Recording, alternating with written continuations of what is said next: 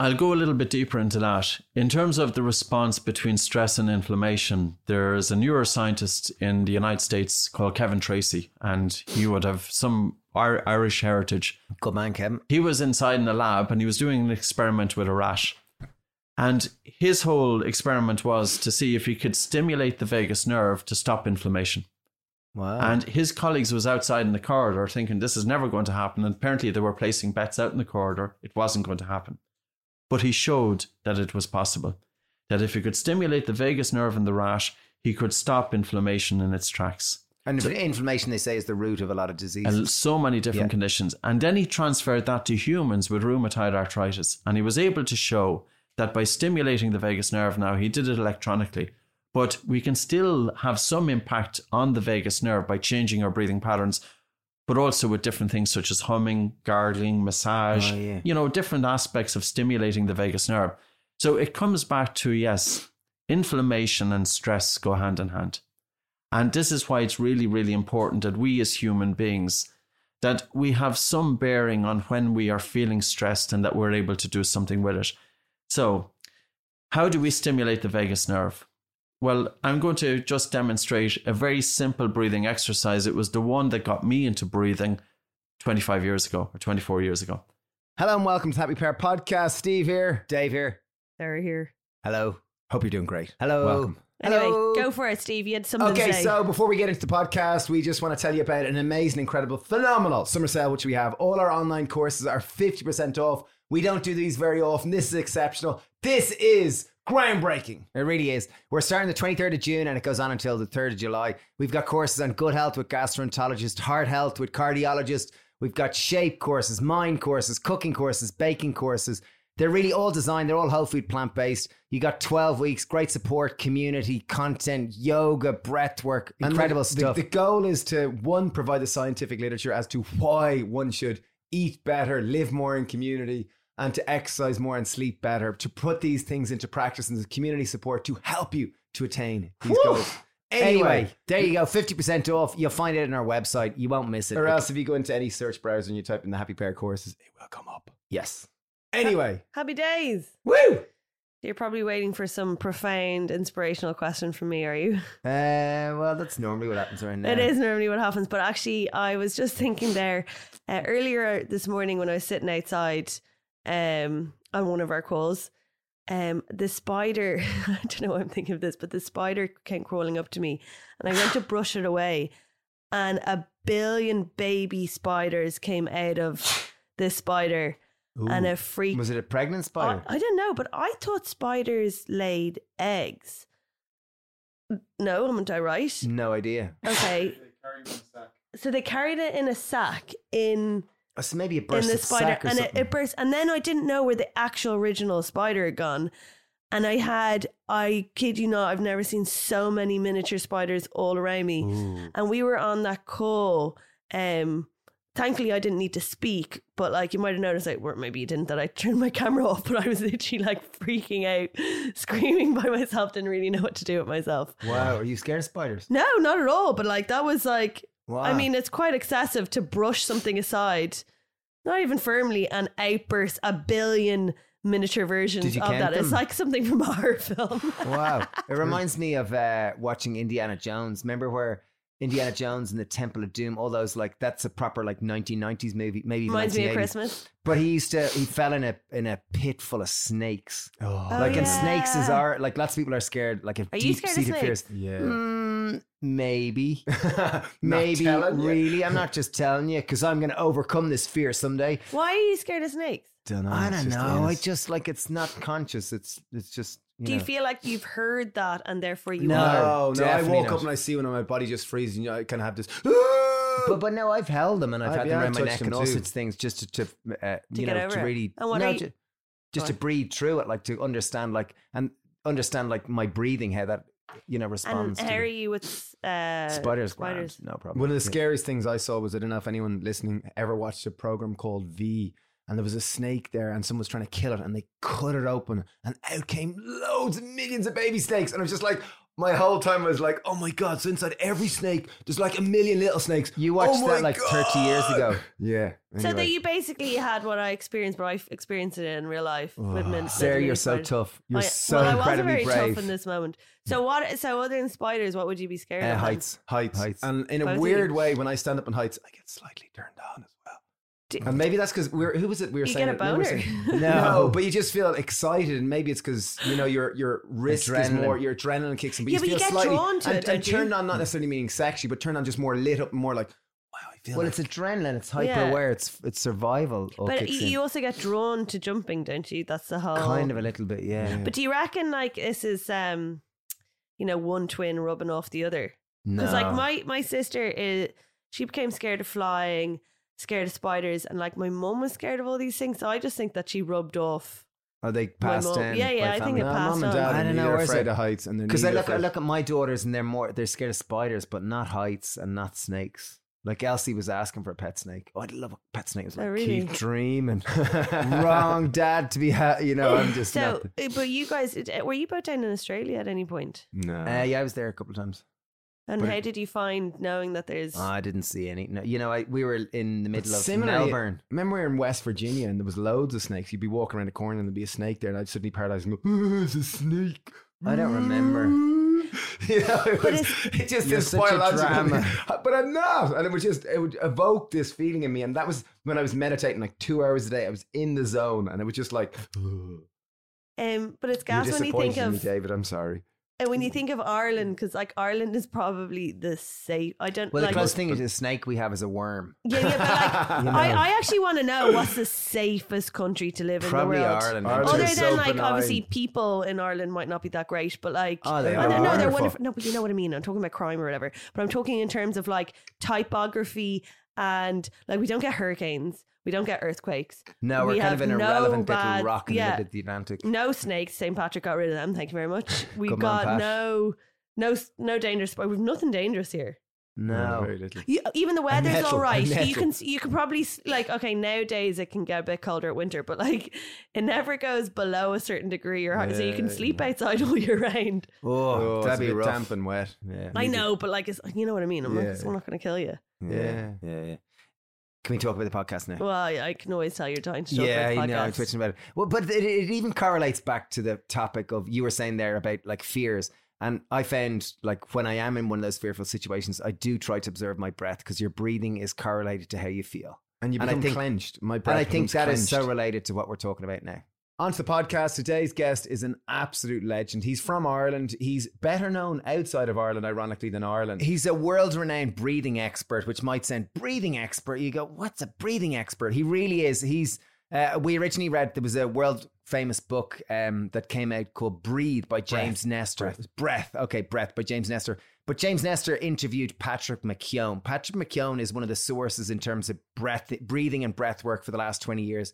Absolute expert in the field, written nine books, has trained so many people, has just is so versed and so comfortable in this field. It's remarkable. And breathing is something that we all do subconsciously so many times a day, tw- approximately twenty-five thousand times a day. I think here's the best way.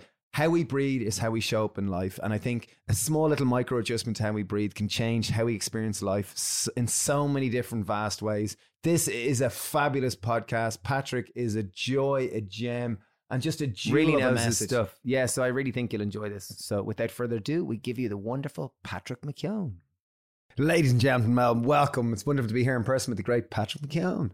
Yeah, yeah, we're a huge fan of your work, really. Delighted genuine. to be here. It's yeah. absolutely super. Great yeah. to get to tour beforehand. So at least I have something now we can talk about, you know. I've got the insight. So yeah, so listen to this space, folks. Yeah, we were just down in the farm and we had a, t- a tour of Pearville here where we've got all our pestos and hummuses, our food production facilities. Yeah. So it was a bit of fun. And what a great name, Pearville. Huh? Yeah, yeah, it's cool. Well, well, well, you think it's a whole load of tree-lined, you know, tree-lined avenues of pear, ripe pears drossing, but it's... And uh, picnics. And But the farm is much more suitable to the word Pearville, I think. Yeah, yeah. Especially today with the, the weather, it's pretty good and yeah. nice and scenic. Looking out on across the fields. Oh, it's dreamy. It's uh, for, for food. I was talking to, to Grania just before when I was coming up in the car, and I was saying This is a conversation where food and breathing comes together, you know, those two vital functions of the human body. So we food should have something breathing. to talk about. I like that. That's, yeah. that's really well. That's our world, and yours is breathing. So on the topic of breathing, I was trying to think on the way down, and I, I meant to I meant to shout it out at you, Shawnee. Shawnee, what do you call bicep and tricep? There, there's some fancy word for the muscles that they're interrelated. No, don't know. It was a cool word that I always. Okay, well, anyway, I, I think many people think that breathing, oxygen is good and C O two is bad. I wonder, can we first just talk about that, because they actually are vitally, it's almost like two They're sides of the one yang. coin, yin and yang, and I just wonder mm. if you could talk about mm. that briefly as an intro, as a starter into the the, the meal yeah. of breath. Yeah, it's like somebody said to me a few years ago, he says, Patrick, he says, they couldn't have all got it wrong, and I said, I actually think they have got it wrong. Every medical textbook that you read, you'll see a section about carbon dioxide. You'll see the Bohr effect mentioned in it. You'll see the oxygen dissociation curve, especially when it has a section in respiratory physiology. But yet people who are teaching breathing don't seem to be aware of these effects. So when we breathe in oxygen, oxygen passes from the lungs into the blood. ninety-eight point five percent of oxygen is carried bound by hemoglobin. So that's a protein within the red blood cells. But carbon dioxide is a factor that when carbon dioxide increases in the blood, hemoglobin releases oxygen to the tissues. And carbon dioxide also dilates your blood vessels. So when people say the more air you breathe, the better, that's not correct, because if you breathe too much air, you get rid of too much carbon dioxide from the blood through the lungs. This in turn causes your blood vessels to constrict, and this causes hemoglobin to hold on to oxygen more strongly. So the more air you breathe, the less oxygen that's delivered throughout the body. Wow. So it really turns upside down what's been taught often in breathing. And this was like, I came across this by purely by accident. I always had cold hands and cold feet, always. And if I was a lucky, if I was lucky enough to get into get a female into bed, she'd be gone by morning. First of all, because I was snoring all night long and stopping breathing. But secondly, because my hands and feet were always cold. So in terms of, I came across it in a newspaper article, and it spoke about breathing light, breathing lightly or breathing less air and breathing in and out through the nose. I practiced it and I could feel the temperature of my fingers increasing within about two to three minutes. And whenever we give a talk and we have people do the exercise, the vast majority of people can experience increased watery saliva in the mouth, improved temperature of their fingers within a very short period of time. And that's the power of the breath. We have fifty thousand miles of blood vessels in the human body. We can influence our blood circulation by the volume of air that we breathe. fifty thousand miles. When yes. you say that, my head's trying to go, fifty thousand, okay, five, zero, zero, and zero, zero miles. And, that's and, also in that, and also in that you were saying, and I've heard you say this, that we breathe in something like twenty-five thousand times a day. So we breathe a hell of a lot. Yes. And oxygen is our primary fuel source. Like people think, oh, wh- where do I get energy from? And they might think, oh, it's food, it's carbohydrates, it's whatever. But oxygen is our primary fuel source. We breathe twenty-five thousand times a day. So Approx. if people, approximately, uh, I'm not going to count, But um, like in terms of optimizing, most people are looking for a hack to get healthier, to get more energy, to feel better. And breathing really is like something that most of us do so subconsciously every single day. And it's something we're never taught. You don't suddenly in school or P E no. go, now lads, today we're going to do a class on how to breathe. So, it's so, assumed. So, it's like a fish are assumed to swim, but humans, whatever way we... Well, my question anyway. with this is, so what are some of the basics? What are some of the fundamentals here now in terms of breathing and becoming a better breather? The first fundamental is in and out through the nose. I was a chronic mouth breather. If you breathe through your mouth, you're more likely to be breathing faster. You're more likely to breathe using the upper chest. Upper chest breathing and faster breathing, your body is telling the brain that the body is under stress. So that puts you into that increased stress response. And chronic stress then can contribute to inflammation. So your breathing, by changing your breathing, you can change your physiology. But if we have a poor breathing pattern, it can negatively affect your physiology. And it's very easy to assess breathing. Okay, breathing itself can be complex in terms of it's multidimensional. So it's not just about the biomechanics. It's not just about whether you're using your diaphragm correctly. It's also about the biochemistry. And it's about the effect, the psychology and the physiology and how one is playing off the other. So normally researchers look at breathing from three different dimensions. But the first thing that I would say to anybody when it comes to breathing is the importance of breathing in and out through the nose, both during rest, during physical exercise. Now, I'm not saying do a sprint with your mouth closed, but if you're jogging, if you're doing low to moderate physical exercise with the mouth closed, sorry, if you're doing low to moderate physical exercise, do it with your mouth closed and sleep. we should never wake up with a dry mouth in the morning. Now, I would say that fifty percent of the people who are listening are waking up with a dry mouth in the morning. They're more likely to snore. They're more likely to have stopping of the breath, called sleep apnea. They're more likely to have insomnia, disrupted sleep. They're more likely to get up to go to the bathroom during the middle of the night. And even the simple thing of having to get up to go to the bathroom during the middle of the night, your sleep has been disrupted. Now, the implications of this for children is even more than for adults. So there was a study by Karen Bonnock that was published in the journal Pediatrics in twenty twelve. She looked at eleven thousand British school children in a, a town called Stratford-upon-Avon. And she looked at them over fifty-seven months. She concluded that children with sleep disorders at age five, if untreated, they had a forty percent increased risk of special education needs by age eight. Wow. The baby's brain is developing during slow wave sleep.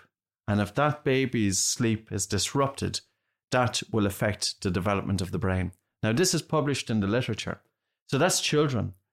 Adults, we know the link between poor sleep, sleep disorders, and mental health. Anybody who was coming in through my door and they're coming in with depression, they're coming in with anxiety, they're coming in with panic disorder, we can't just look at their breathing, but we also have to look at their sleep. Because we have to consider that the human being is not separate functions. Mm. There's a bi-directional relationship between each. And that's the one thing that, you know, that has often been overlooked. But I started taping my own mouth closed in nineteen ninety-eight. The first morning I woke Jeez, up. You're way ahead of the curve. I was way ahead. Like I was twenty-five years yeah, I was, ahead of the curve. I started I three one, years ago and I thought I was kind of ahead of the curve. I was one of those. Well, I had issues, you know. I came out of a university with a degree I never even used. I completely switched direction then.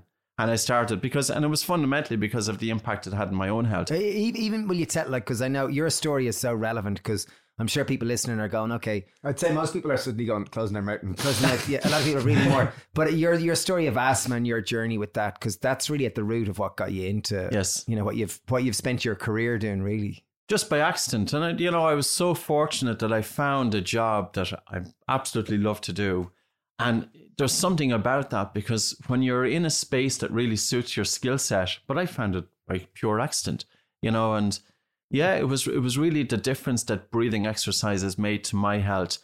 And I'm going to say that not all breathing exercises are the same. It's really important that if anybody is practicing breathing exercises, know what the breathing exercises are doing. There's a way, if you want to downregulate, you can do that. I can go through that with you. There's also a way to upregulate. So there's times when we are stressed. How do you downregulate? How and, do you change your physiology? Means to kind of slow down and calm down everything. Down. Calm down. Parasympathetic. Yes, yeah. Exactly. And the, this, the science over this over the last thirty years is that the vagus nerve, which is wandering throughout the human body, innervating most of the major organs, if not all of them, that eighty to ninety percent of the communication by the vagus nerve is from the body up to the brain. And by changing our breathing patterns, we can stimulate the vagus nerve, which secretes a neurotransmitter called acetylcholine, which causes the heart rate to slow down. And when the heart rate slows down, the brain interprets that the body is safe. Now, how many people, youngsters going in to do exams, people going in to do a public talk, stressful situations that they come across and they respond to the stressful situation with hyperventilation. They respond with faster breathing. They respond with harder breathing. They respond with mouth breathing, with irregular breathing patterns. What is that telling the brain? It's telling the brain that the body is under threat and all the brain wants to do is get you out of that situation. You're going into the fight or flight response. How many people, their performance has been sabotaged, not by their ability, but by their lack of knowledge when it came to changing their physiology. And even if it's just making a public speech, you there's a time there that you want to be able to downregulate, that you can activate the body's relaxation response, but then going out to give your talk that you can upregulate. Mm. And the one thing about the breath is just, it's not just about paying attention to breathing. It's not just about doing breathing exercises that you hear in a yoga studio. It goes way beyond that.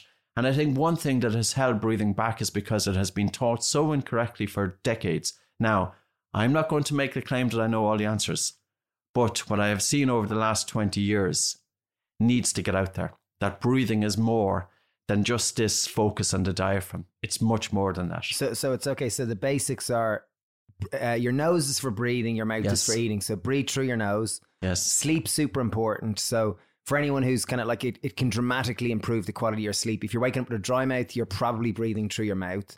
And as you said, nineteen ninety-eight, you started taping your mouth. And for anyone who's listening and kind of going, taping your mouth, is, is that, that like some sort of kinky bondage thing? That's yeah, like story, which, is, which is naturally what most people think. But it's like, I, I, I, it was a friend who, he his dad had asthma, and he was saying that the whatever asthma society he was in, they recommended taping his mouth. And I went and got a, a bunch, a, a roll of nitric oxide tape and just put a strip of that every night over mm-hmm. my mouth. And like, I know, um, what's his name? Uh, James Nestor says, just to put a little bit on, but I found I had to put like strip, like I had to go full on you hostage mode. Blow your mouth. And, and, and I've been doing that for a few years, and it really does mm. make a difference. I yeah. think, I believe. And, but quite, even uh, your dental health, like, you yeah. know, and dentists will know about this. If you were to go into your dentist next week and you ask your dentist, do the patients who walk in with their mouth open and persistently breathe through an open mouth, do they have worse dental health than nose breathers?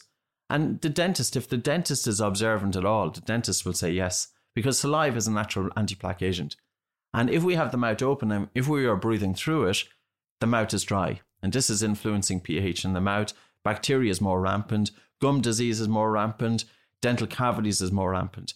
And even during childhood, the child who has the mouth open because of their tongue not resting in the roof of the mouth, it causes abnormal development to the face and also to the airway. So the child with the mouth open will have a face like me. The maxilla, which is the top jaw, is too set back. The mandible is too set back. The airway is compromised. The nose is crooked. And there's a deviated septum. And these are the facial features that are common with children who persistently mouth breathe. And I was in Denmark, when was it? About ten days ago. And sometimes you're you're in a restaurant, and you're just standing in the queue, and you see a lovely looking kid that has the potential to have a beautiful face. And I think this kid was about fifteen or sixteen. And she was there with the mouth open and the chin was set back. And I was saying, this could have been avoided. You know, this is the information that we need healthcare professionals to be talking about, because the reality is they are not trained in breathing. They know very little about breathing, and they don't even emphasize the importance of breathing through the nose. And I'm going to come full circle on that. Your mouth does absolutely nothing when it comes to breathing. There is no function of the mouth that plays any role in terms of improving the airflow, moistening and humidifying and regulating volume and harnessing nasal nitric oxide. Mouth breathing is a stress response. We have to come back to that. But it's not just about keeping your mouth closed either. You know, you can improve your breathing patterns as well. Jeez, because like the more I learn about it, it's more how we breathe is how we feel. Like it's like how we breathe is how we show up in life and how we experience life. And it's almost like breathing is like sleep. We often used to think that sleep was one of the pillars of health, but sleep is like one of the foundations. Because if you don't have sleep right, you're going to eat poorly. Your relationships are probably going to be worse. You're not less likely to exercise. And it seems like breathing is as fundamental as sleep, that it, it literally affects everything. And when you talk about breathing, it, it is the ability to affect our anxiety or, or our lack of anxiety. It can actually change our bone structure. Because yes. I, I think I heard you talk about how because of our diet changing, our actual... our mouth structure has shrunk, and as a result, it has blocked our airways to our nasal passage, which I think you're can limit making that one. No, I, no, I, I, no I'll, I'll let no, Patrick talk about it, but something around this. I'll let you it, talk. This You'll... is when people, when you start talking about this, people are just looking at you, wondering what the hell is going on here. You know, the, the shape of the human face has changed in the last one hundred years, and what's worse, it's getting worse generation to generation. One of the first probable, probable. Probably the first or one of the first books on nutrition was written by a dentist called Doctor Weston Price. It's called Nutrition and Physical Degeneration. It was written and published, I think, in nineteen thirty-eight. He did groundbreaking work, and he went to different civilizations. He went to Maoris and he went to Eskimos. He went to Swiss people, Gaelic people living off the Hebrides Islands. And he asked what happens when these civilizations change from their traditional diet over to the Western processed diet. Children became mouth breathers, and it happened in one generation. But not only did children become mouth breathers, children started having crooked teeth. You know, we as a species shouldn't have overcrowding of teeth. The animal world, there isn't overcrowding of teeth. If you walk into a, a classroom today, I'd say seventy-five percent of the kids in there will require braces. That's not just saying that the teeth are overcrowded. The problem there is that the jaw is too small. So now, because of poor nutrition, mouth breathing associated with that, and we don't know what came first. We poor, don't always know and by that. By poor nutrition, you kind of mean that, like chewing, like you know the way they say. I think that's food, definitely a factor, that, but that, also like, that, like you know the way you lift muscle, you lift weights to build muscles, and yes. chewing is almost like mouth muscles, like by chewing on fiber, as in like raw carrots or that type of thing. That's certainly a factor. Now you can even go one step further, and this would be say to the importance of breastfeeding, because breastfeeding is not just about nutrition. But breastfeeding is for the manipulation of the muscles of the face that are necessary for the growth of the face. So for a baby, for example, to take the milk from the mother, the baby has to do a certain amount of work. So already the muscle building is happening with young infancy. Now, there's so much pressure on mothers to get back into the workforce. You know, we see that very few families can have a mother at home here in Ireland, for example. Mm. So there's a lot of societal pressure on mothers to get back in, to be paying money, to be paying mortgages, et cetera. And a bottle then is introduced. But the baby can just take the milk from the bottle. Even if it's breast milk in the bottle, the baby still isn't getting the adequate growth or development of the face as a result of that. Now, then there's a whole wave in terms of baby-led weaning. And I think it was um, Jill Rapley, I think, she wrote a book on it. And she spoke about her ancestors that, you know, if you go into a supermarket, everything for kids is pureed. It's so soft. And it's not giving children, young children, the ability to exercise and develop their jaws. So Jill Rapley coined the phrase baby-led we- weaning. And then there's Professor John Mew in the U K and his son, Doctor Mike Mew, both orthodontists. For the past fifty years, they have been talking about the importance of nose breathing and correct tongue resting posture, but correct chewing for the development of the face. And it comes back to this. If you want to have a really well proportioned face, and it's not just about having a good looking face, but it's having a functional face, because the face that grows longer and narrower with overcrowding of teeth and setback of the jaws, the problem there is that the airway is compromised. Well, breathing is the most vital function. And we know that because how soon does the organism perish when you switch it off? And with breathing, we can only last for just a few minutes. The airway in the human being is getting smaller. And if you look at the work of Doctor Kevin Boyd, um, James Nestor, of course, did some research on this. We've been talking about it for the last ten, fifteen years. And it's really vitally important. And this is where breathing goes way beyond breathing. This is going, and I could even say that we are dependent on survival of the species. We are now getting it wrong, and we're going backwards instead of forwards. Wow, I like that. That's good. That's good mm. linkage there. Now I like that. We're going back into human ancestry and development. So, to, to, like to have better bone structure that will not compromise our nasal passageway, meaning we can breathe better. So theoretically, we can get more oxygen and feel better. It'd be to obviously.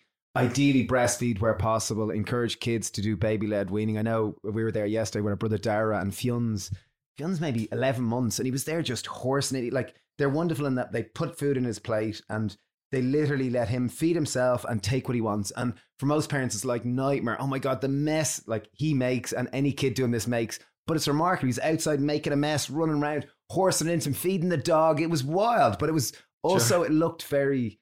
like mammal-like. It was less like kind of this perfect little modern day society. It was more like in his little mammal brain. It was beautiful to see. But, but, but so, e- even I think of us too, like I had, I had to get six teeth taken out when I was fourteen and had to braces, and you didn't have to.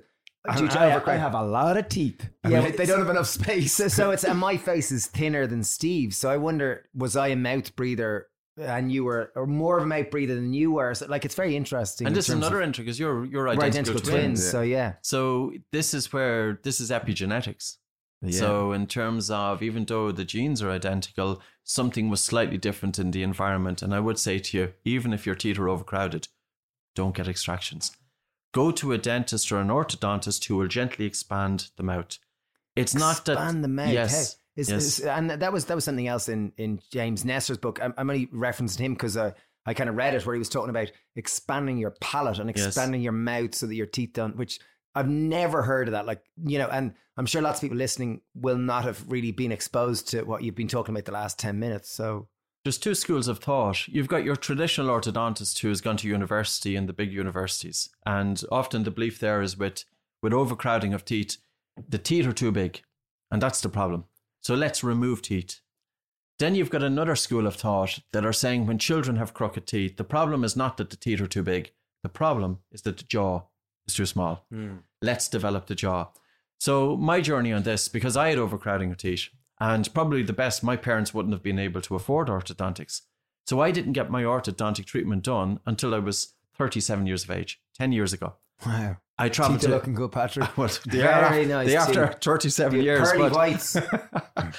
I traveled to California, and I went over every time I had an orthodontic appointment. I traveled all the way to Los Angeles. To California? Yes. yes. Is this because you wanted the Beverly Hills smile? No, it wasn't. it no, was. Come on. It was absolutely not. Nothing got to do with aesthetics. But there was one man that I really wanted.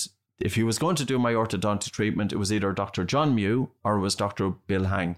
Wow. Now, I would have been traveling anyway over to California, and sometimes I did specific trips just to get the orthodontic appointment. His whole premise is, again, we need to expand the jaws to make room for the teeth. And that's what I underwent. Now, palate expansion is relatively common as well. But I think the days of extraction, I hope they're behind us. Bone structure almost changed. No, it's a simple device you put in and you, there's a little screw.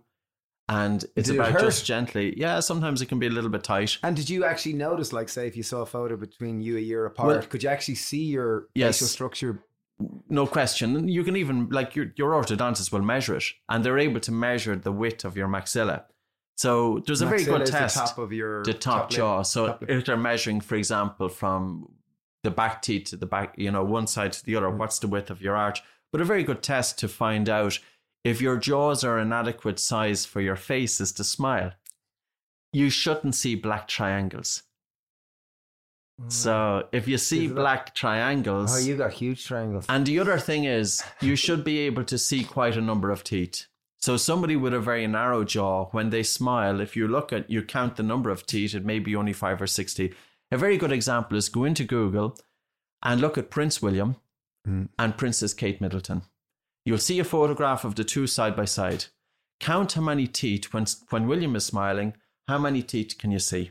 Because he's got a very narrow jaw structure. He's got black triangles either side. The chances are he went to an orthodontist, he had teeth removed, made his jaw smaller, but you don't want your jaw smaller because that's going to compromise the airway. So even Prince William can get bad advice. Kate Middleton, she is a beautiful looking woman. So he chose well. But we choose our partners not just on looks, but it's about survival of the species. Of course. She has a beautiful face, and I guarantee you she would have a tremendous airway. She has. She is not having sleep apnea. I love that. In the old days, it would be like, how many acres do you have? And it's like, how big's your airway, love? You well, know, we, we always choose our partners, though, based but some no, degree on really looks. Is. But it's, it's the looks is only a part of it. Yeah. Because a good-looking person normally has adequate development of the face and a good airway. If you look at sports stars, okay, there's a few exceptions. There's a few people who aren't quite good looking, but in the main, people who reach a very high level in sports, the males have really these strong jaws, forward growth of the jaws, wide facial structures. When they smile, you would see wide arches. They will have a tremendous airway. I could never be a sports star because I don't have the airway to reach those heights. You could Does that make now, sense? now since going to California. It's a bit, comeback time, I'm Patrick. a bit old in the tooth now, so I am. I got a pass in that one. Pretty amazing, though. That's Jeez, phenomenal that. to hear. So it's like a different means of orthodontistry Expanding to expand the palate. the palate so that we don't have a compromised airway, so that we can get more oxygen, so that we can, in essence, have more energy and sleep better. Yeah, but better. It's not Function just about better. the width, it's also about the forward growth. Now, if we have children who have their mouth closed with the tongue resting in the roof of the mouth, the tongue is like scaffolding for the top jaws. So when the child has the mouth closed, three quarters of their tongue resting in the roof of the mouth, the tongue, with the pressures exerted by the tongue, because the tongue is the strongest muscle in the body for its size, and the tongue can exert a pressure, I think, of about five hundred grams. It only takes one point seven grams to move a tooth, to move teeth. So if, for example, you do orthodontics and you have a light wire appliance, it's very easy to move teeth. It doesn't take much pressure. Gentle pressure applied over time will move your teeth.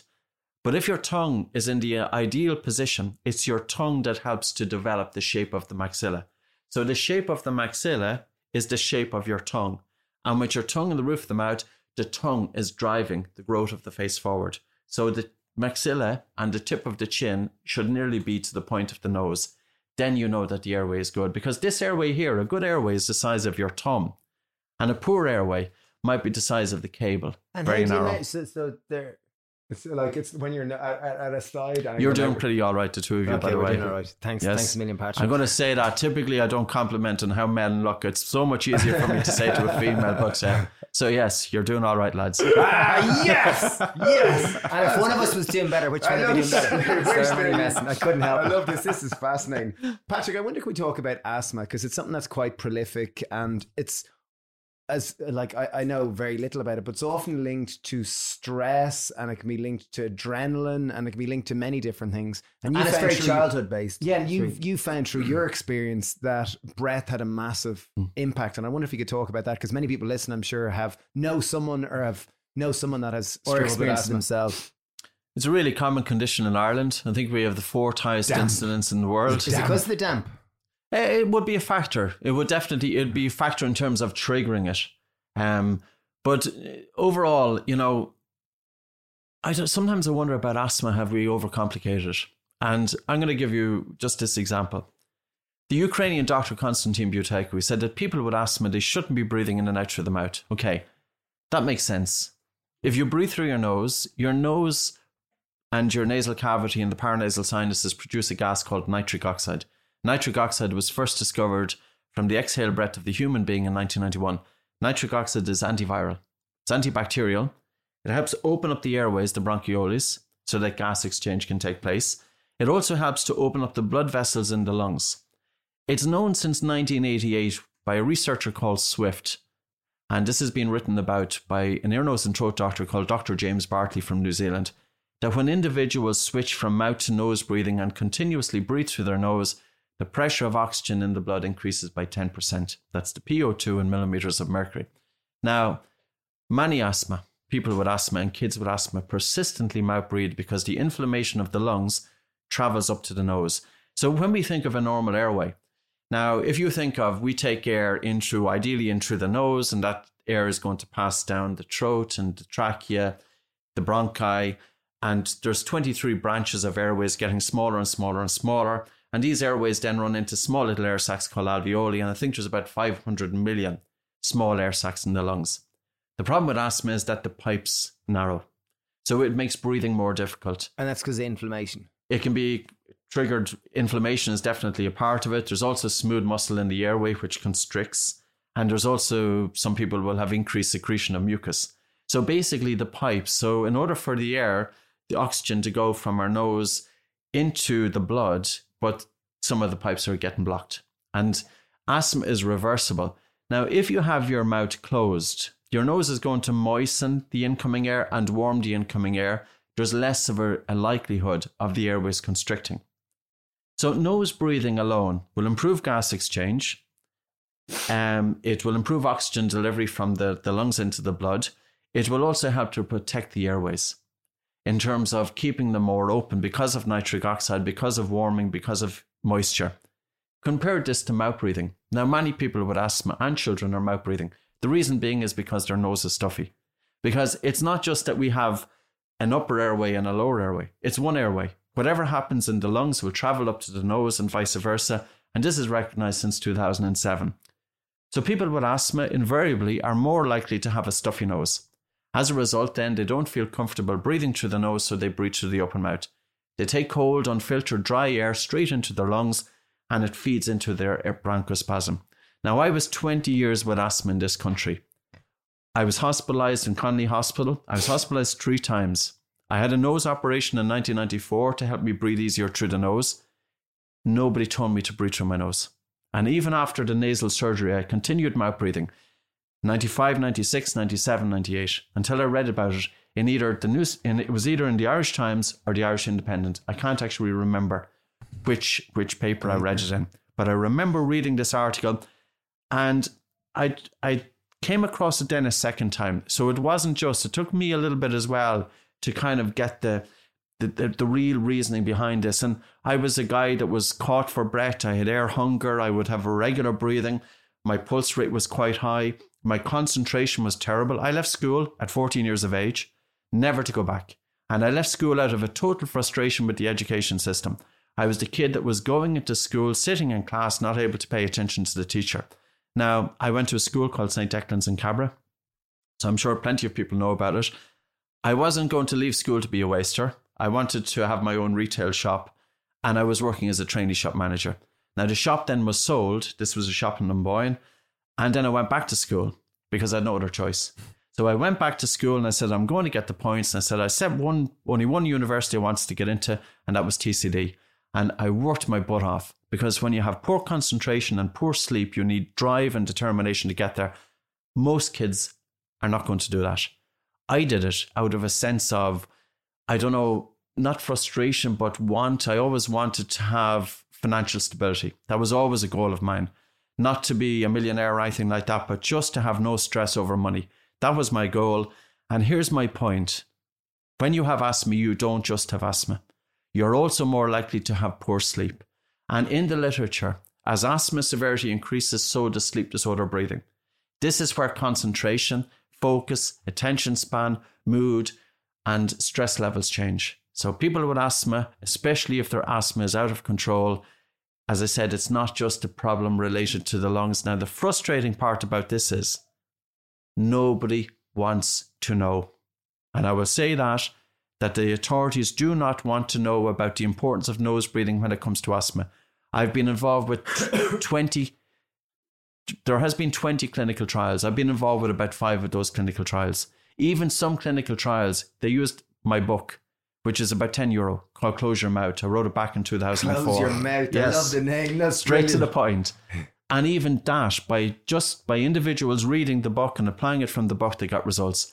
Now, you think that our healthcare system should be all about the person and should be about giving these kids, and especially the children and the adults, tools to help themselves. And it hasn't happened. There has been a total resistance about the importance of breathing, even though the trials are there. No interest. And is this the likes of like the asthma? I, I don't I don't have asthma, so I don't know what the societies are, but I'd imagine there's, you know, Asthma Society of Ireland or As- Asthmatic Society or whatnot. And yes. even the, because because I was surprised that when I was taking my mouth, his dad had asthma and someone had told him, I don't know where it was from, but it was, that's mm. what got me into it. I was lucky. You know, I started off in two thousand two and uh, contacted the Galway Advertiser, because I'm based out in Moycullen. And they wrote a story. Okay, I was over in Russia. I was trained with this Ukrainian doctor. I have to emphasize Ukrainian now, um, as opposed to Russian. And again, our business has gone slightly that way too, with what's happening, unfortunately. They got me my first, that article got me my first three clients. And that's where it started. And these were asthmatic. These were people with asthma. And then it was through, primarily through word of mouth. And there was a journalist then called Kevin Murphy. He was a writer for the Irish Independent and he had asthma. He sat in the class and he came back and he wrote a full page story about in the, the Irish Independent of, of nose breathing to improve his, his asthma health. Symptoms. And it's not just about nose breathing. We also practice breath hold exercise to open up the nose, help open up the lungs. And he wrote an article about it. So this was very much driven then by the media. And I was working primarily with people with asthma. And then um, I started looking at the whole connection, that the science behind breathing and our sleep patterns. So that I was started going down through that route. Economically, Ireland was not doing well twenty ten. I started giving these short courses around the country. three thousand people attended for anxiety and panic disorder. ninety-five percent were women. Men weren't turning up at all. And this, these are the kind of the journey that I've had over twenty years. So now about asthma is about thirty percent.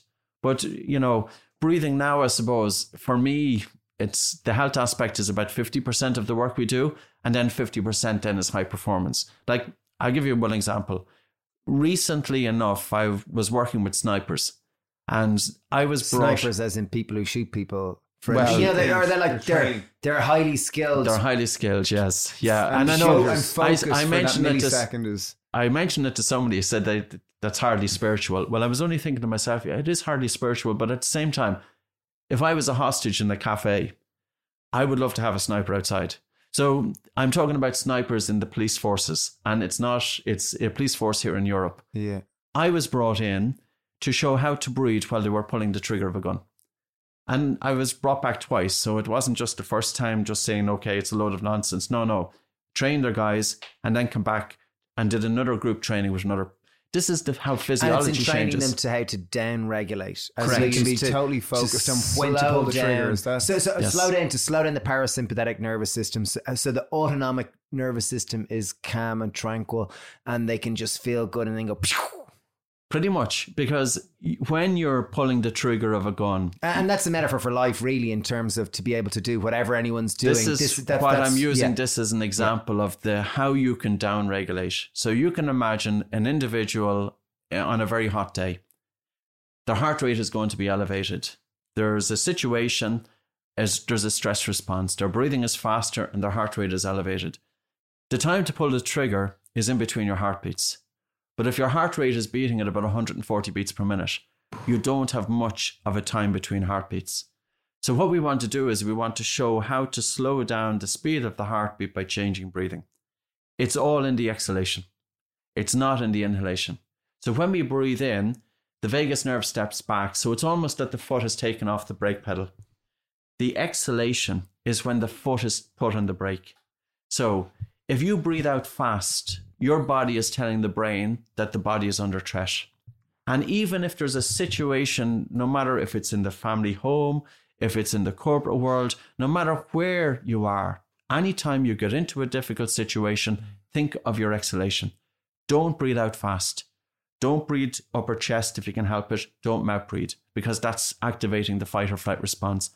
So coming back to the snipers, they're lying down. They're taking a soft breath in through the nose. And they're having a really relaxed and a slow and a gentle exhalation. And the time to pull the trigger is towards the bottom of the exhalation, because this is when the vagus nerve has kicked in, acetylcholine is secreted, the heart rate is slowing down, the timing between heartbeats is increased, and you pull the trigger in between the timing of the heartbeat. Now, wow. that law, that's just a normal physiological response.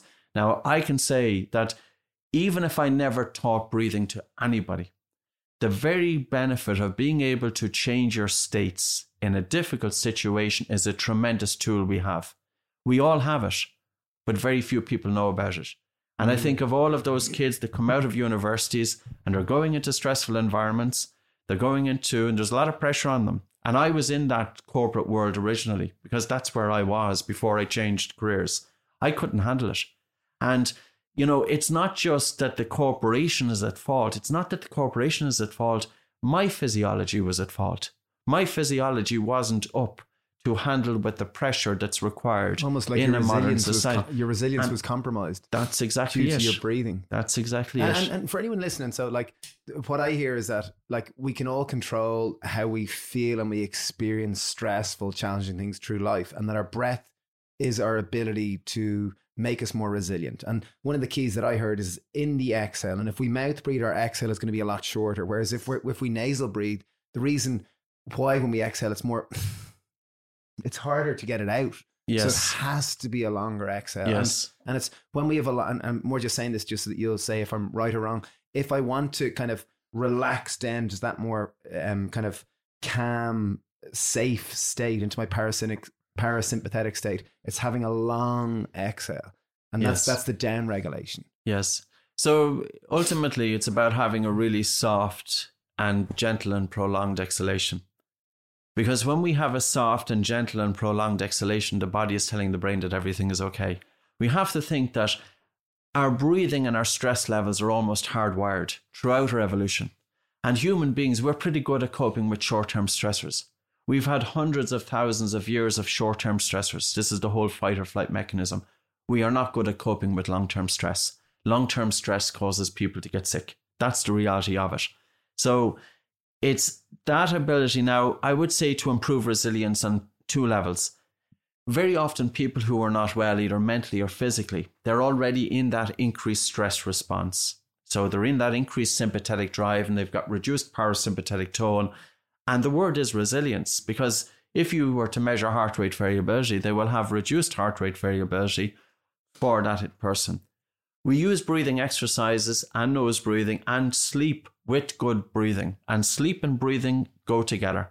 If you have your mouth open, you're more likely to have a stress response during sleep as opposed to recovery. Long term, we want to bring that person into balance in the autonomic nervous system, because in balance, then it's about resilience. This is our ability to cope with a stressful situation. This is our ability to run after a bus.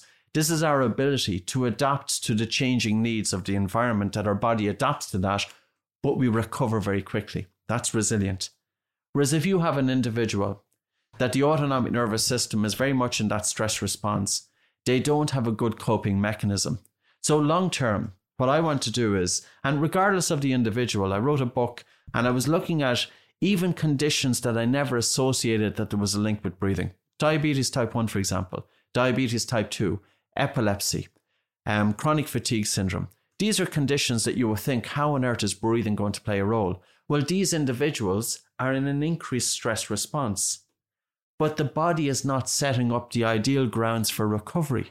Mm. How can we help a disease if we're in a stress response? Because ultimately, to help even to improve that condition, we have to set up the ideal foundation. And the ideal foundation is when the autonomic nervous system is more in balance. And autonomic means automatic. Correct. And what? Yes. Um, and so what I'm getting from that is that uh, like healing and restoration and homeostasis happens when we're in balance, which is really through nasal breathing and not being in this stressful and have, situation and breathing through the mouth. Exhale. Like, am I correct in saying that? So uh, say I walk, traditionally I walk out of my cave, I see a saber-toothed tiger, my body, my primary fuel source is oxygen, so I start hyperventilating and my body starts shutting down energy to various systems. To create. I don't need to di- reproduce right now, no yes. energy goes there, don't need to digest, I just need to get the hell away from this tiger for this short burst. But with long-term exposure to stress, what happens is that it can lead to inflate, in, inflammation. And the main way to deal with it is, first of all, to be aware of our stress is that our breathing is faster. It's hyperventilating. And the hard to bring it down higher. To this more parasympathetic state is to have a longer exhale and to kind of just do a few breaths with a long. Well, I'll go a little bit deeper into that. In terms of the response between stress and inflammation, there is a neuroscientist in the United States called Kevin Tracey, and he would have some Irish heritage. Good man, Kevin. He was inside in the lab and he was doing an experiment with a rat. And his whole experiment was to see if he could stimulate the vagus nerve to stop inflammation. Wow. And his colleagues was outside in the corridor thinking this is never going to happen. And apparently they were placing bets out in the corridor. It wasn't going to happen. But he showed that it was possible. That if he could stimulate the vagus nerve in the rat, he could stop inflammation in its tracks. And so, inflammation, they say, is the root of a lot of diseases. And so many different yeah. conditions. And then he transferred that to humans with rheumatoid arthritis. And he was able to show that by stimulating the vagus nerve, now he did it electronically, but we can still have some impact on the vagus nerve by changing our breathing patterns, but also with different things such as humming, gargling, massage, oh, yeah. you know, different aspects of stimulating the vagus nerve. So it comes back to, yes, inflammation and stress go hand in hand. And this is why it's really, really important that we as human beings, that we have some bearing on when we are feeling stressed and that we're able to do something with it. So how do we stimulate the vagus nerve? Well, I'm going to just demonstrate a very simple breathing exercise. It was the one that got me into breathing twenty-five years ago or twenty-four years ago. Great. I had one hand on my chest. I had one hand just above my navel. Great. Copying your navel. Great. Taking attention out of my mind onto my breathing. So you're feeling the slightly colder air coming into your nose and you're feeling the slightly warmer air leaving your nose. The whole objective here is to gently soften the speed of the air coming into the nose. This is to do the absolute opposite of overbreathing. I need you to underbreathe. How do you do that? Take a really soft breath in through your nose, almost that your breath is in imperceptible. And then have a really relaxed and a slow and a gentle breath out. And don't worry about doing it perfect because it's a little bit tricky. You're taking a really soft breath coming into your nose and a relaxed and slow, gentle breath out. And the whole emphasis here... It's almost like holding your breath. Like it's really Not to gentle. hold your breath yeah. though, but try and do it for two to three minutes. Now, I'd say that the air hunger that you had was a little bit too strong. Can we give it a go again? Yeah, yeah, okay. Of course, yeah. So don't worry about how you're doing. No, for example, you're after taking up some mucus air. That's the first time that you've taken up...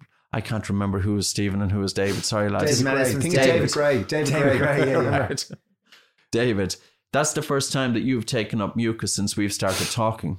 So how could that have happened? Well, when this is where we talk about asthma, that the airways are constricted and the volume of air that we breathe will influence the, the narrowing of the airways. I had you breathe less air. This will cause carbon dioxide to increase in the blood, which will naturally help to open up the airways, But also, as you slow down your breathing, you're picking up nitric oxide from the nose into the lungs. And that's also causing the airways to open up.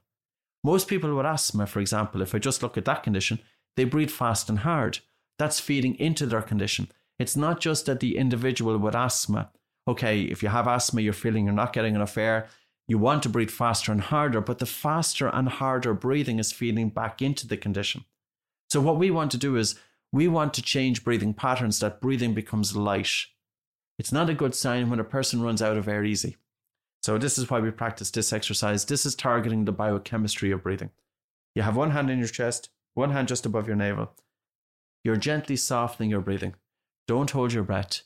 You're just taking a very soft breath in through your nose and a relaxed and slow, gentle breath out. And is it more like trying to get four or five breaths a minute? You know, that type of, you know, the it's, way. It's more about getting air hunger. That's the key. Okay, so to get so, comfortable with yes, C O two tolerance almost to build that up. And it will improve C O two tolerance. So the whole emphasis here is that you're gently softening the speed of the breath coming in. You're having a really relaxed and slow, gentle breath out. And a very soft breath in, a relaxed, slow, gentle breath out. And the emphasis this is because because you're breathing a little bit less air, carbon dioxide increases in yeah, the blood. Yeah, I feel slightly tingly, like a little bit kind of like I'm getting a little bit of a buzz off. You feel, like, this is lovely. You will feel air hunger. Now, if you were to practice that for about three to four minutes, you will notice that the temperature of your fingers will increase. But also you will notice that you've got increased watery saliva in the mouth. Now, long term, when you practice this, this is what we use to down-regulate. So when we practice this, then long-term, our so breathing becomes lighter. Like kind of relax and bring okay. us down into kind of yes. a place of contentment almost. Yes, but it's also, say, for example, people with insomnia, just to give you an example. Um, so thirty percent of adults have insomnia, and it affects more of females than men, and ten percent have a chronic insomnia.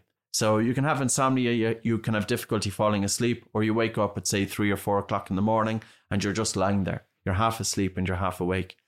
We use this exercise to prepare to activate the rest and digest response before sleep, because saliva in the mouth is a very good indicator. You know, you're talking about the saber-toothed tiger. Your mouth is going to go absolutely dry during that time. You're not going to be eating food. In order to eat food, the body prepares more saliva. So when we can activate the rest and digest response, we know that we are activating it by virtue of the saliva in the mouth. So that's why they say that what, like you should only eat your food when you're relaxed, because when you're relaxed, therefore you've got more saliva, more digestive response. Your body is ready for it. Whereas if you're stressed, dry mouth. Yes. Your you body, know, the last thing, adrenaline. The last thing your body Makes wants sense. Is food when we are stressed. But I think that so many people are stressed and they don't even, they're not aware of it. Because our education system in some ways have really trained us how to be thinking and to be analytical, and we've put all of this emphasis on the thinking mind, but that we've lost to connect with the body, that we're not in tune of when we are getting stressed. And even just to pay attention on your breathing, to get your attention out of the head, but even to go beyond this, because when you do, for example, a very light and slow breathing, you're increasing blood flow to the brain. This is helping to calm the brain. It calms the central nervous system, and this is known since nineteen twenty-four, and it also reduces nerve cell excitability. Now, new paradigms coming nerve out in mental health. Excitability. I've never heard of that. It so sounds cool. cool, though. We have... eighty I love when my nerves are excited. I love it. No, no, you don't want your... I don't know what it is. When really. Your brain cells are all over the place and firing electrical signals that are random, it's going to generate a little bit of a stress response. It can contribute to epilepsy with some people, panic disorder. So we have eighty-one billion nerve cells in the brain, and they are communicating. Each nerve cell, I think, is communicating with about fifteen thousand other nerve cells. So you've got all of this activity going on in the brain. And our breathing and carbon dioxide is influencing the activity of the nerve cell, neuronal excitability. When you breathe slow, you have a calming effect because of the increased blood flow and oxygen delivery to the brain.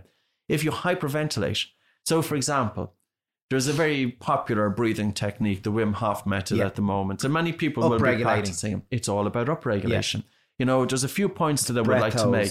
And, and so upregulate means kind of bringing yourself adrenaline up to excite adrenaline where you're more like charged up, you're ready yes. for a fight a stress or war or match or some sort of... Yeah, so the theory behind it would be that, like, we've been doing breath holds for a long, long time as well. We didn't have hyperventilation beforehand, but there's two ways to stress the body. Now, first of all, I'll come back to the relaxation. There's a few ways to activate the body's relaxation response. One is the light breathing, under breathing that we did earlier on. Another is slow breathing, and slow breathe with silent breathing. And especially when you slow down the respiratory rate to six breaths per minute, in between four point five and six point five breaths per minute. So six breaths is a good average. That would be breathing in for five seconds and breathing out for five seconds. And then low breathing. And I use the acronym L S D. Light is about breathing from a biochemical dimension. Light is in sound. Like, it's not like... It's exactly. More like... It's it's almost that when your breathing is light, it should be undetectable. Yeah. And if you were to look at ancient traditions, that there are sayings that your breathing should be so smooth that the fine hairs within the nostrils do not move. Well, I remember oh, when my kids were really little, you know, when they're little babies and you're yes. like, are they still alive? You know, you're like, you, you are stressing. You don't know if they're breathing or not because it's just so subtle yes. and well, soft. That is really what you want in a baby. You don't want to hear any baby breathing during sleep, because if you hear their breathing during sleep, it's a sign that there's resistance to their breathing. Mm. And that's going to take them out of that slow wave sleep. And remember earlier on, we talked mm. about development brain of the development brain. And, exactly. Yeah. So coming back to this. Nose breathing, light breathing, slow breathing, and deep breathing. And when I talk L S D, about deep breathing, lights. I'm talking about just movement or recruitment of the diaphragm. This is L S D, low, slow. Light, li- sorry, light, light slow, slow deep. Light, deep. Soft, light yes. soft and deep. Yes. Okay. Light, no, even light. Slow, light, slow is when you're focusing on reducing the respiratory rate. So four to six deep. breaths per minute. Approximately. four point five to six And sorry. It's not that you have to breathe like that twenty-four hours a day, but you're doing it for, say, ten minutes in the morning, ten minutes in the evening. You know, because even when you do breathing exercises, the benefits of a carry-on be beyond the breathing exercise. Like, I will do formal breathing exercises some days, and there's days that I don't do them. But if I go for a walk, I don't want to go for a walk with my attention stuck in my head. I don't want to be living in thought all the time, because when you're in that critical thinking mode, you're more likely to be stressed. And even just having that connection with the breath, that you're taking your attention out of your mind onto your breathing, but you're actively slowing down your breathing and changing your physiology. Like, this is going beyond mindfulness. Mindfulness is not going to work for the very person who needs it. And I'll tell you this why. I'll tell you why. Because when you're in a state of emotional turmoil, or if you have a mind that is so agitated, the last thing that you want to do is to amplify those thinking, that thinking. Instead, what I want to do when if somebody has anxiety, I want to give them simple tools that they can change their physiology and calm their physiology, and then have focus on the breath, have focus on the body, have focus on the mind. Bring your attention into the present moment, that you're fully absorbed in what you're doing. So that's the relaxation part of it. The stress part of it is, anytime that you want to stress the body, breathe fast and hard. Because, Wim Hof style. Exactly. So when you breathe fast and hard, you're stressing the body. Or do a long breath hold, that you lower your blood oxygen saturation. That's a stressor. Now, the reason that I think it's very important to differentiate this. Now, the, the reason that people stress as well, the premise behind this is that you're forcing your body to make adaptations. So you're stressing your body to make adaptations that are beneficial in terms of your immune system being better able to cope. So that's the premise behind it and the thinking behind it. However, I have made plenty of mistakes with breathing. I put one guy into accident and emergency with panic disorder. I've had people coming in with chronic fatigue syndrome. I gave them breathing exercises with the best of intentions. I totally floored them. The next day, they wouldn't come back near me again. So I have made plenty of mistakes. And I re- the only reason that I'm saying this is there are breathing exercises that will suit some people but won't suit everybody else. And I also believe that I don't think it's a good thing to have people, a whole millions of people, using stressor exercises when that's not what they need. And what are the benefits? Because in other way, like, it is hugely popular. And yes. Like when you say breathing, people, oh, Wim Hof, Iceman, yes. yeah, great, brilliant. All I do is breathing. And well, like, what are the benefits from it? Because it wouldn't be mass popular. Like, it makes people feel good because it, like it, I don't know what it does, but it seems like it releases energy and makes people feel yes. brighter and lighter. It's a release and of emotions, and it's a reset. You know, say for example, if you have trauma, and you know, there's the saying is that the body keeps the score. So every experience, every experience that we've had throughout our life, especially a negative experience, is stored in the body. So when you hyperventilate or when you do that stress response, the theory behind it is that the body is releasing this pent up you know, trauma, pent-up stress. Now, the downside to it, well, I would put this in instead. If you want to stress your body, always think of recovery. Mm. You know, don't just stress. It's not just about stressing. And also, if I had a client who come in, because we do some hyperventilation and we do breath holding as well, and we use pulse oximeters, we use it with athletes. You know, we have them do sprinting, forty meter sprints with breath held after an exhalation, dropping their blood oxygen saturation. And we would do a thirty second rest and a departure. You know, we would do about five reps. And that's a stressor exercise to force the body to make adaptations, including improved buffering capacity to delay lactic acid and fatigue. So we can do that with breathing.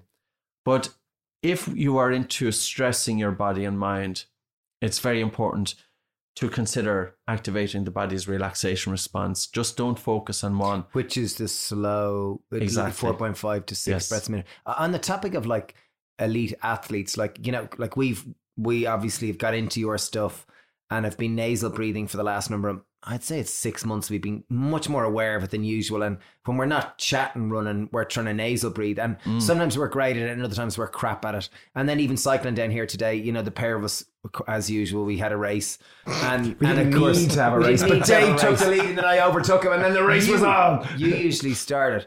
But uh, it was you. No, uh, I didn't. But, uh, so, and then you end up, you know, when you're going hell for leather, you end up breathing through your mouth. And I was aware trying yes. to breathe through my nose. Yeah. Like I, was, I had your your voice in my head going, you know, when you reach your, your maximum output, even try to breathe through your nose then and out through your mouth. And I was trying to do it and it's kind of hard or whatever. And I wondered, like, in terms of athletic performance, like how I understand it, you nasal breathe, it releases nitric oxide. So therefore improves oxygen reaching your cells. You're going to perform better. I don't exactly understand the science. I know nasal breathing better in general and for sporting performance. And I wonder if you could talk about like athletic performance and elite athletes or mm. performance for people, anyone listening, because I'm sure people run who are listening and they might go, nasal breathing when you run, what does like, you know, how do I, can I talk through my nose? How does this work? Yeah.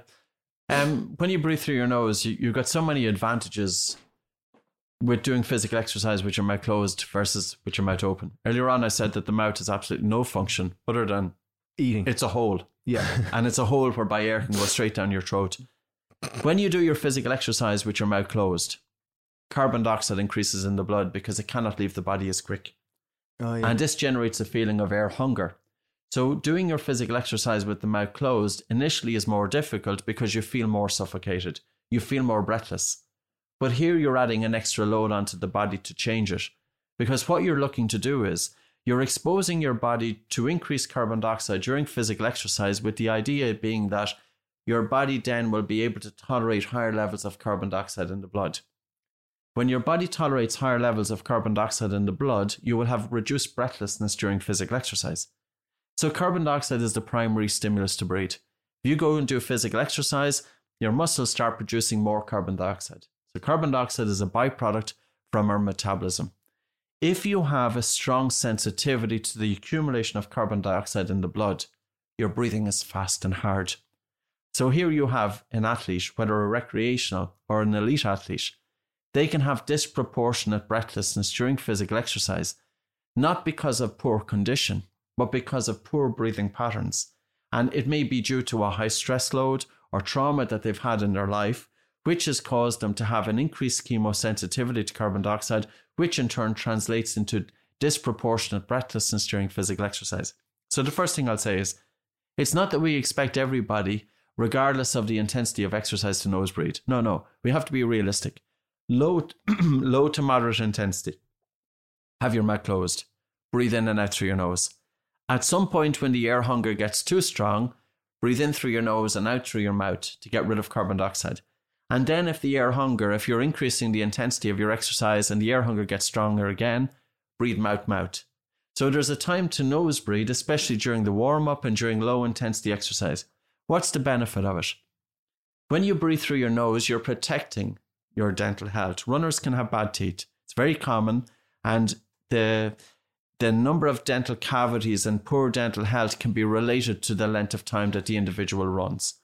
So nose breathing protects your gums, it protects your teeth, it protects your upper airways, it protects your lower airways. twenty to fifty percent of people who run have exercise-induced bronchoconstriction. So you can help to reduce the risk of exercise-induced bronchoconstriction by breathing in and out through the nose. Your nose has a better recruitment of the diaphragm breathing muscle. If you were to look at your chest and breathe through your mouth, you will typically see that your mouth breathing is activating the upper chest. The diaphragm breathing muscle provides stabilization of the spine. Functional breathing and functional movement go together. fifty percent of people with lower back pain have oh, dysfunctional breathing. Wow, fifty percent. So back, so back pain being linked to how we it breathe. It can be linked with how you breathe. Because even, even I've noticed through like starting to run and nasal breathe, it's almost like you have to breathe deeper to kind of deal with your air hunger. And it's like it, you're actually forced to use the lower part of your lungs, which which you wouldn't do if I was mouth breathing. Some people won't. You know, some people, if they have poor breathing during every day, how you breathe during physical exercise will be influenced by how you breathe every day. Like, for example, I could look at somebody over here and I could be hearing their breathing and they have a fast respiratory rate. And this is how they breathe during rest. That individual, when they do physical exercise, are going to have disproportionate breathlessness. It's inefficient and it's uneconomical. But the other thing about nose breathing is that when you breathe with resistance, you're adding an extra load to train this breathing muscle, the diaphragm. The diaphragm can be prone to fatigue. And if the diaphragm gets tired, blood is stolen from the legs to feed the diaphragm and the exercise will have to cease. Now, when we breathe through our nose during physical exercise, there is higher carbon dioxide in the blood. But think of the Bohr effect, that as carbon dioxide in the blood increases, blood pH drops, hemoglobin releases oxygen more readily to the working muscles. Your working muscles are better oxygenated with nose breathing versus mouth breathing. Now, wow. Scientists are starting to research this field now. There was a very brilliant paper that was written, and pretty much it includes the techniques that we've been practicing for twenty years. Now the sports scientists are waking up. One is George Dallam, professor in the United States, I think in Evansville University. He got ten recreational athletes. He had them breathe through their nose exclusively for six months. Now, you don't have to be breathing through your nose for six months to get the benefits. Five or six weeks, the air hunger diminishes because your body starts making adaptations. So he had them breathe, recreational athletes breathe through their nose for six months. At the end of six months, he tested them. They attained the same intensity workout with nasal breathing versus mouth breathing, but with twenty-two percent less ventilation. So you can think of twenty-two percent less ventilation. You can do your physical exercise to the same work rate and intensity, twenty-two percent less ventilation. And that's one factor. And that's because your body has acclimatized to be able to cope better with the increase of carbon dioxide in the blood, but also the fraction of expired oxygen was less with nasal breathing versus mouth breathing. In other words, with nose breathing, your body uses oxygen better than with mouth breathing. So it's almost like your car can function with twenty-two percent less petrol Fuel. or yeah, or, yes. or electricity if you've got an electric car. uh, so, so essentially, when I think about it, like, so we breathe, as we said, approximately twenty-five thousand times a day.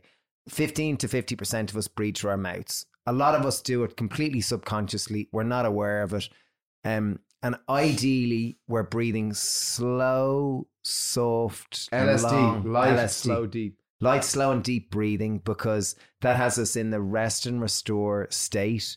So therefore, our brain functions better. We've got a better carbon dioxide tolerance and our body functions better. You know, it's not in this state of stress. And Like, That's I don't want to over exaggerate or over make claims, you know, and I don't want to make say that this is the cure all or anything like that.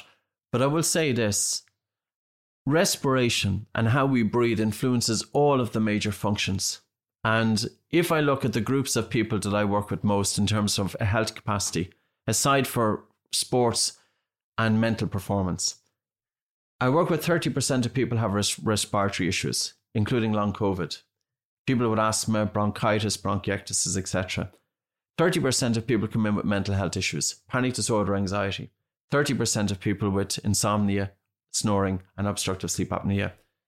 Then we have the whole performance aspect here, and that's mental health and physical performance, and even accessing flow states. You know, first of all, flow state has been, of course, popularized by the Hungarian writer who I can never, of course, pronounce his name, Mikhail. Um, but he wrote a book, and I think it's it's Flow, I think is the name of the book. Flow state is when your attention is fully absorbed in what you're doing, that there's no differentiation between you and the task at hand. Mm. It's a very coveted state. Yeah, everyone's looking to get, hang out there as much as possible. Well, generally. You can produce it. And genuinely, and I will say that with something that I don't know how it happened over time, anytime that I want to access it, you can access it almost like the and that's via switch. Breath. Yes. Because in order to access flow state, you need to have concentration. And concentration is your ability to hold your attention on that one thing. But in order to have concentration, you need to have good quality sleep, but you also have a balanced physiology. Now, as I said, when I left school at fourteen, I had neither. I had poor sleep and I had dreadful concentration. You know it, and we know it, that if we wake up every now and again, everybody wakes up with a poor night's sleep. You know, you might have a disruption or whatever. And you just feel that you're not on full cylinders that day. You're not going to access flow states. So when people talk about flow states, they don't necessarily give the conditions of how we can access that. We need to have an ability to change our physiology. And the more you tap into your breathing and get balance in the autonomic nervous system, like when we think of the mind or the brain or the head, if we think of where do you think, where do you place your attention when you're thinking? Typically, you will place your attention in the front of the head. Unless you're an octopus. Well. Because then it'll be in your eight limbs. If you can bring your attention to the center or even to the back of the head, you automatically take your attention away from the thinking mind and you're able to place your attention there, which gives you a better ability then to bring your attention fully into what you're doing. Wow. And it comes back Someone to... in the backer part of our brain, that's more kind of our reptilian brain. That's more where it's like our autonomic functioning happens. So the theory behind it is there's a, an individual called Doctor Mark Atkinson. And we had him give us a talk in terms of the Oxygen Advantage instructors. And I was listening to his podcast recently enough in the sauna. So that's how it's fresh in my mind. But I asked him, because I was always placing my attention at the back of my head, holding my attention there. And I found that it would quieten the mind. And he said, well, he said the back of the head is intuition. So when you hold your attention in the back of the head, you're more likely to be intuitive. Whereas if you have your attention in the center of the head, also it's helping to quieten the mind. But too often we have our attention to the front of the head, we're in thinking mode. So people talk, say, about present moment awareness. Like, for example, we had lunch at your restaurant and I had a beautiful salad put in front of me. In order for me to appreciate that salad, I have to be able to see the food in front of me and I see the greens and the depth of the greens. In order to appreciate it, the sense of smell, because as I'm eating the food and I'm smelling the food, and also as I'm eating it, I'm tasting it and I'm getting the texture. But if I went in there living in my head, totally absorbed in thoughts, as most people are, I'm not appreciating that food. So here's just even the smallest of an example that we can't experience life to where we want to experience it if we spend all of our attention stuck in our head. Now, education is teaching us how to think, but it is not teaching us how to stop thinking. Education is teaching us how to analyze and to decipher and to break information into tiny pieces. And it's almost giving us the tools to live in our head. But if we live in our head, we miss out on everything that life has to offer because we're not connecting with life. Now, there's nothing left of field about this.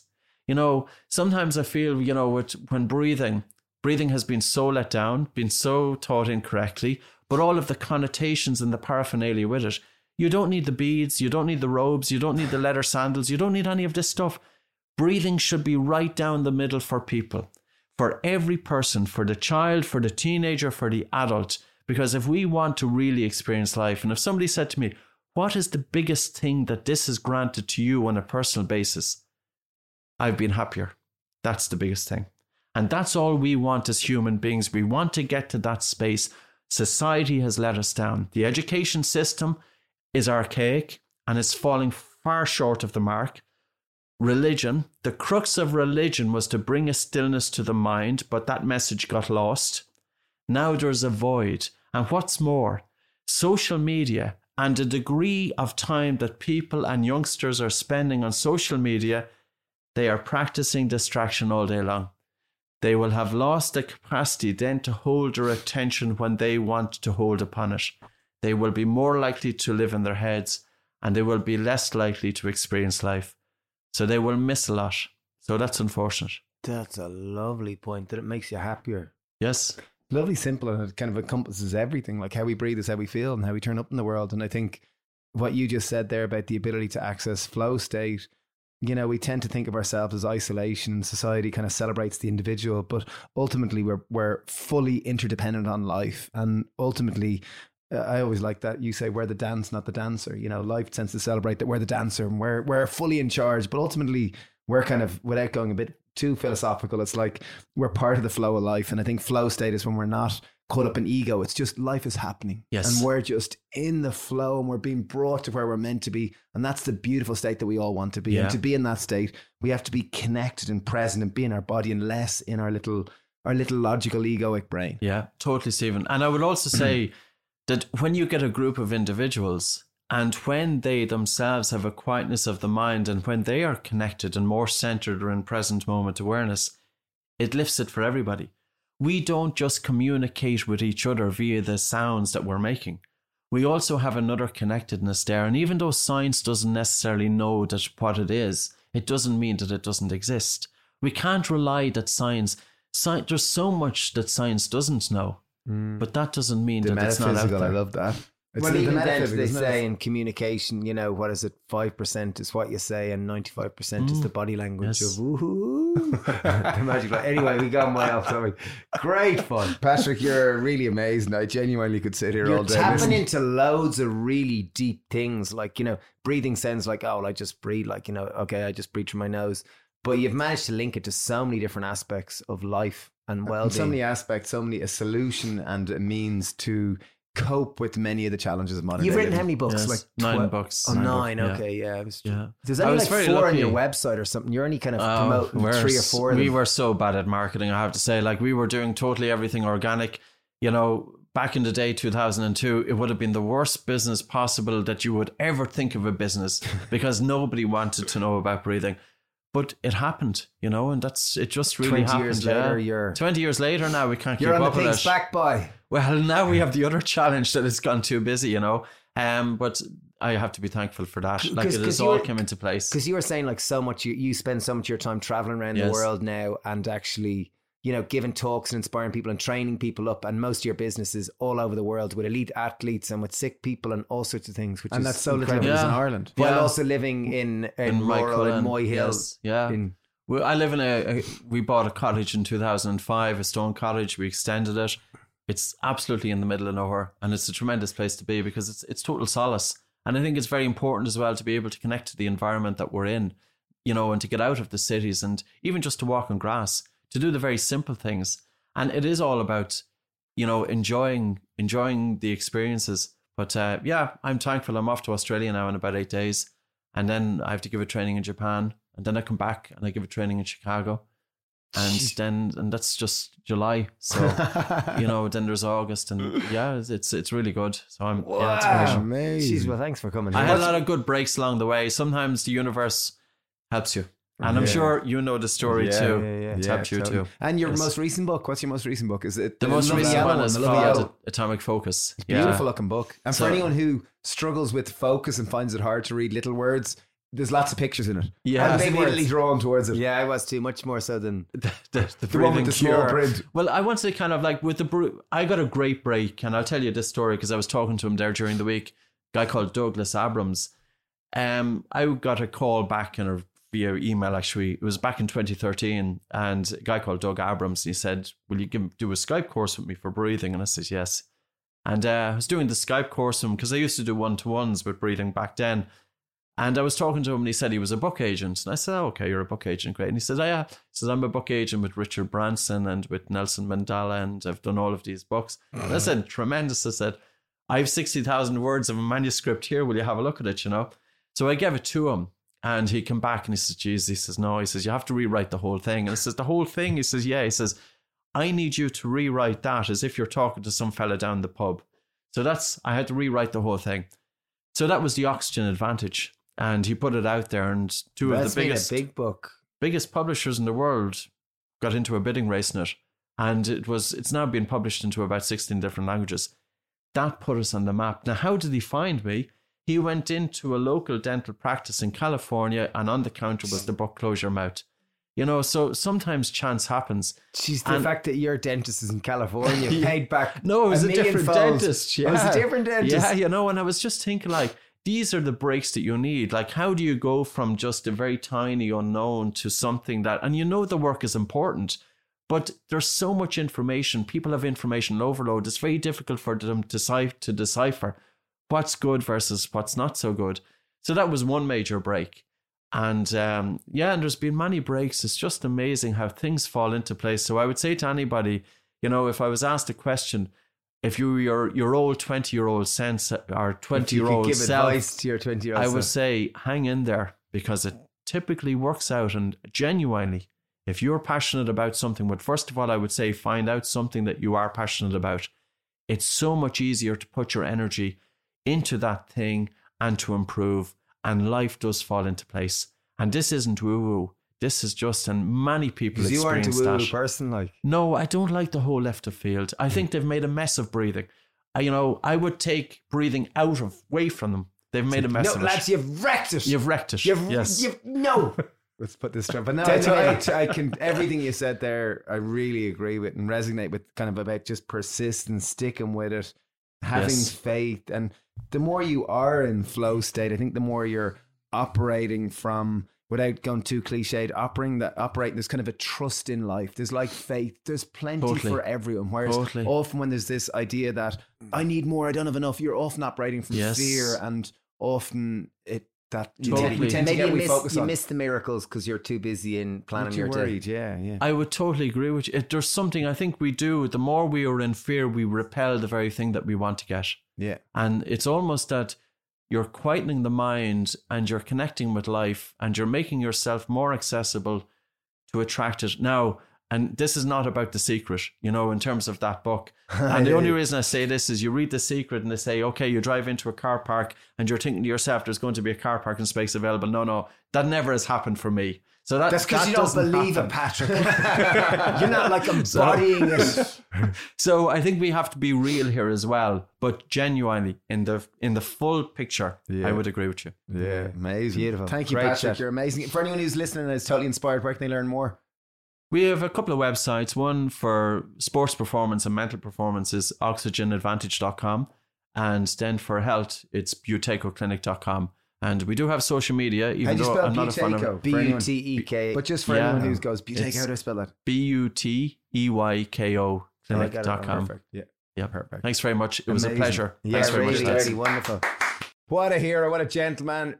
These are two Patrick McKeown fanboys here. Yes. And a deeply spiritual man. That's what I found. Like, I really found there was such wisdom, really practical wisdom, and also that. a lovely childlike curiosity hanging out yeah. with Patrick there yeah, this afternoon. Really what a wonderful, gem. wonderful human. Yeah. So uh, do check him out, and I think it's such a universal, basic thing that we do subconsciously, approximately twenty five thousand times, twenty five thousand times per day, and the small little micro adjustments of trying to change from mouth breathing to nose breather can have a massive transformative effect. If you want to learn more, Patrick has a great website. He's online courses. I've got some of his sleep tape, myotape, which is cool, which I do use. And he's got a huge range of books. So do check him out if you want to learn more about him. Yeah. Um, but yeah, just want to say thanks, Mel, for joining us. We really, really appreciate it. And if you share this on social, we'll share it too. If you share it in Instagram stories, we'll reshare it.